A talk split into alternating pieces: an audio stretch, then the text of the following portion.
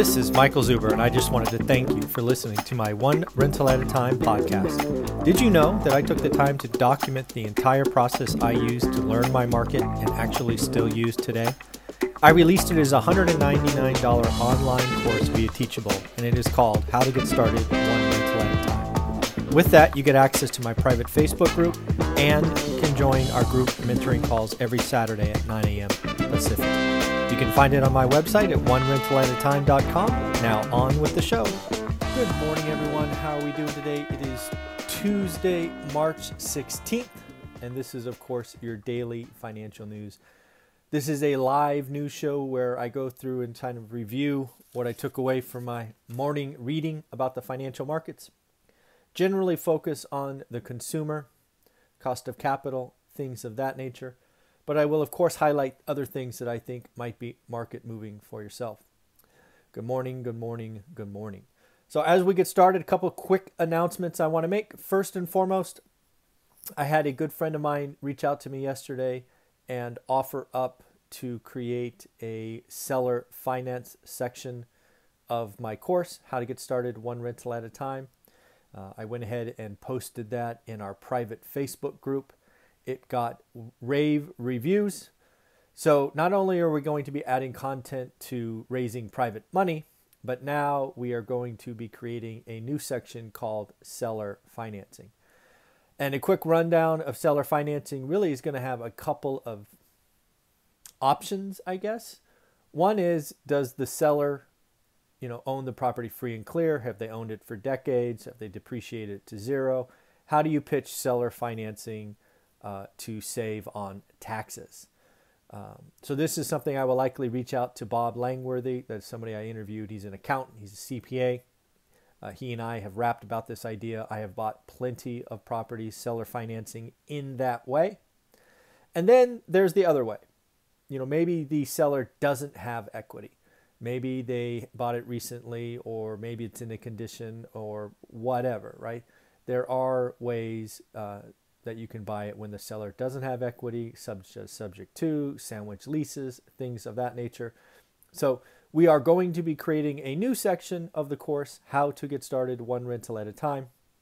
I will be soliciting input from other experts I have interacted with over the years. So, you know, those will be coming as we go forward. So just want to let you know that that is coming. And of course, once I feel the raising private money and now the brand new seller financing sections are complete as they will be, in my opinion, I will probably have to raise the price uh, of the course. But right now, it is still 199. It will likely be 199 for the next month or so, uh, as I just I will let the content come as the content comes, and once it's done, then raise the price. So just want to let you know that was coming. Thank you for all the feedback from the group. Sounds like it's something you're interested in. So we will just march ahead and try to create some more value for you. And then, second, uh, the book One Rental at a Time, that great book right there, has really taken off on Amazon and Audible here of late. Uh, we were selling three, four, five books a day. Now we're selling 30 or 40 books a day. So thank you for the support. If you're new to the channel, welcome. Uh, we do a daily show seven days a week at 7.30 we do expert series monday through friday where we talk to multimillionaires and, and discuss three topics i talk about my goals and community and, and do a live show q&a on saturday so welcome lots of stuff to do i create a lot of content watch what you want ignore the rest is my kind of feedback for you so on to the daily financial news for march 16th first thing we got to talk about i talked about it on sunday in my week ahead or look ahead is uh, retail sales. Uh, retail sales in the U.S. fell. They were disappointing. They fell 3%. Uh, a couple of reasons were given. First, as you probably recall, we had some pretty harsh weather in the south, right? Texas was hit particularly hard. So, harsh weather was to blame. Uh, plus, there was a less impact from the second stimulus check, which I believe was $600 of memory serves. A lot of that was absorbed in January thus falling off in February. Uh, realized that January was actually revised up. Uh, I was pretty excited about the January number when retail sales was 5.3%. It was actually revised up to 7.6%. So giving out free money works. People spend the money. So expect the 1400, which has already started to hit accounts, to be impactful in March and April. If you know, if uh, if memory serves, we should see retail uh, sales up 10%. If they were up 7, what, 7.6 when people got 600, just imagine what will happen when they have 1400. So we shall get there. In addition to that, I do believe we're at the tail end of this, as I've said many times. So not only do we have more stimulus, we also have an improving job picture, which again I hope to see on Thursday. Fingers crossed, new unemployment claims break below 700. Let's hope for that let's just hope for that. That in 52 weeks above 700,000 is just wrong. Uh, so an improving job market and without question, people are feeling better. That re- that record cash amount on the banks or in the banks is real. Uh, just look at Friday's numbers for air travel, right? I think it was 1.5 million, the most a- active day of flying in a year based on TSA. So, pretty crazy. Uh, that is what is going on. So again, lots of lots of goodness, and I think I th- we just need to get that escape velocity. And I think the big number is going to be Thursday. Does unemployment claims fall below seven hundred thousand? That would be that would be a cherry on top for the week. Couple things going on in Europe that you know I think we need to need to watch for because again this needs to be a worldwide recovery and we need Europe to get out of this as well. Uh, what we have is Europe. Europe countries are kind of backing away from AstraZeneca's vaccine apparently in what was it Germany I think it was uh, they're talking about blood clots and um, I guess they found seven cases of blood clots after 1.6 million doses. Um, I'm not a scientist or whatever, but seven really seven. So I don't know what's going on there, but they are backing away. Uh, so could be a problem in Europe. Maybe they have to go on lockdown again. I don't know. Uh, but yes, uh, that is going on.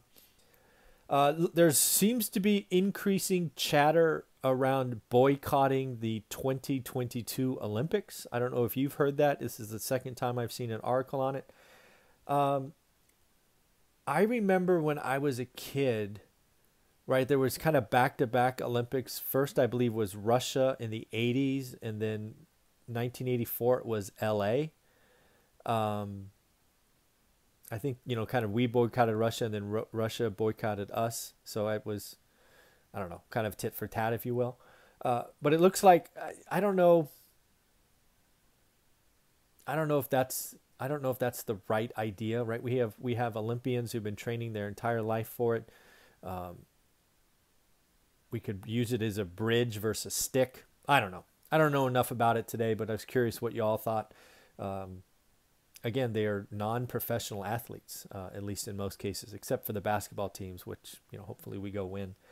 Uh, next up, looks like Goldman Sachs is excited about what is going on in the GDP. They are raising the U.S. GDP numbers now, now over seven percent. Uh, raised it uh, from five percent. So again, there's a lot more confidence in what is going forward. So it is interesting and yeah, I think I think 2021 will be better than 2020. Let's uh, let's hope for that. Uh, didn't know if you saw this, but Nokia uh, looks to be cutting 11% of their employees over the next year or so. Uh, that's about 10,000 jobs. Looks like they're doing it to balance out investments in 5G, at least according to the article I read. So thought that was interesting. Uh, looks like we are certainly going to have more spending from the federal government. Again, this infrastructure bill, which I keep telling you is coming. They're talking about two trillion. I want to be on record saying it's going to be four trillion. I think that's going to come with a couple of things. First off, I think it's going to come with a higher taxes. I think they are going to try to cover some of that spending with higher taxes, higher taxes both on individuals, i.e., the wealthy, and corporations right? They will be going after both domestic and international companies to make sure that they are paying, quote unquote, their fair share. Uh, so, again, I think that is coming. Uh, Ray Dalio put out an interesting article on LinkedIn. He is uh, very verbose. I don't know if you've ever read his book Principles, but it's like, I don't know, it's like that big and uh, full of economic vocabulary that I had to go look up. Just uh, he's he's not concise. Let's just say that. So on LinkedIn, he wrote an article that took me about 45 minutes to get through yesterday, yesterday evening, which I got hooked on. So I got I got can't read those articles at night. I just stayed up. But basically, he's talking about money and debt, and how money and debt are sometimes seen as the same and other times seen as not. And he is certainly talking about uh, the negative implications for current behavior by the Fed on the dollar, with ultimately really scary things like losing the reserve currency, perhaps a either a political or actual actual war. He has been very fixated on relating current environments to the 1930s. Um, I think it is an interesting and worthwhile endeavor, but I get nervous anytime somebody gets fixated on a period and doesn't change based on new data, data or information. For example, the gold bugs are the most obvious example, right? You ever talk to a gold bug? Um, gold is always the right answer. And that's just not true. It's like a real estate guy saying multifamily is always right or single family is always right. It's never always right. Uh, so it is, um, he might be too fixated on that period in trying to take every example and force feed them in but again, Ray Dalio, like Warren Buffett, is somebody I will read and review regardless of what they create, even if they have books that are this big. I will suffer through because uh, I think they don't get to be the biggest and baddest by being wrong. So I want to see what they are talking about. Uh, he's basically the net of what I read yesterday is um, don't invest in bonds. That's essentially what he said. And cash is uh, cash is going to be depreciated um, the dollar depreciates. That's essentially what he was saying. And then lastly, right before this uh, this call started, uh, home builders. Uh, again, this may be one of those articles that, depending on how they want to frame it, they can either scare you or be like, "Heh, no big deal." If you want to scare you, what you are going to see is home builders' confidence dropped. That's what they're going to say. Maybe they'll even say home builders' confidence dropped two percent. I don't know. That's what happened. What they're not telling you is it dropped from record levels of 84 to 82. Uh, again, what the number is is irrelevant. Uh, they basically are saying higher interest rates and lumber costs are a problem, and they're not as confident, right? Which kind of makes sense as a home builder, right? You need higher interest rates mean you get less yes answers, and higher lumber costs means either you squeeze margin or you raise prices again, these are business decisions, and as a home builder, I would expect them to see uh, what's going on. So, at the end of the day, that's what I got for you today. Tuesday's a big day for this channel because we have two multimillionaire experts. We interview one at eight, uh, the ninth grade dropout, and then one at ten. No, one at nine, eight, yeah, eight, and then nine.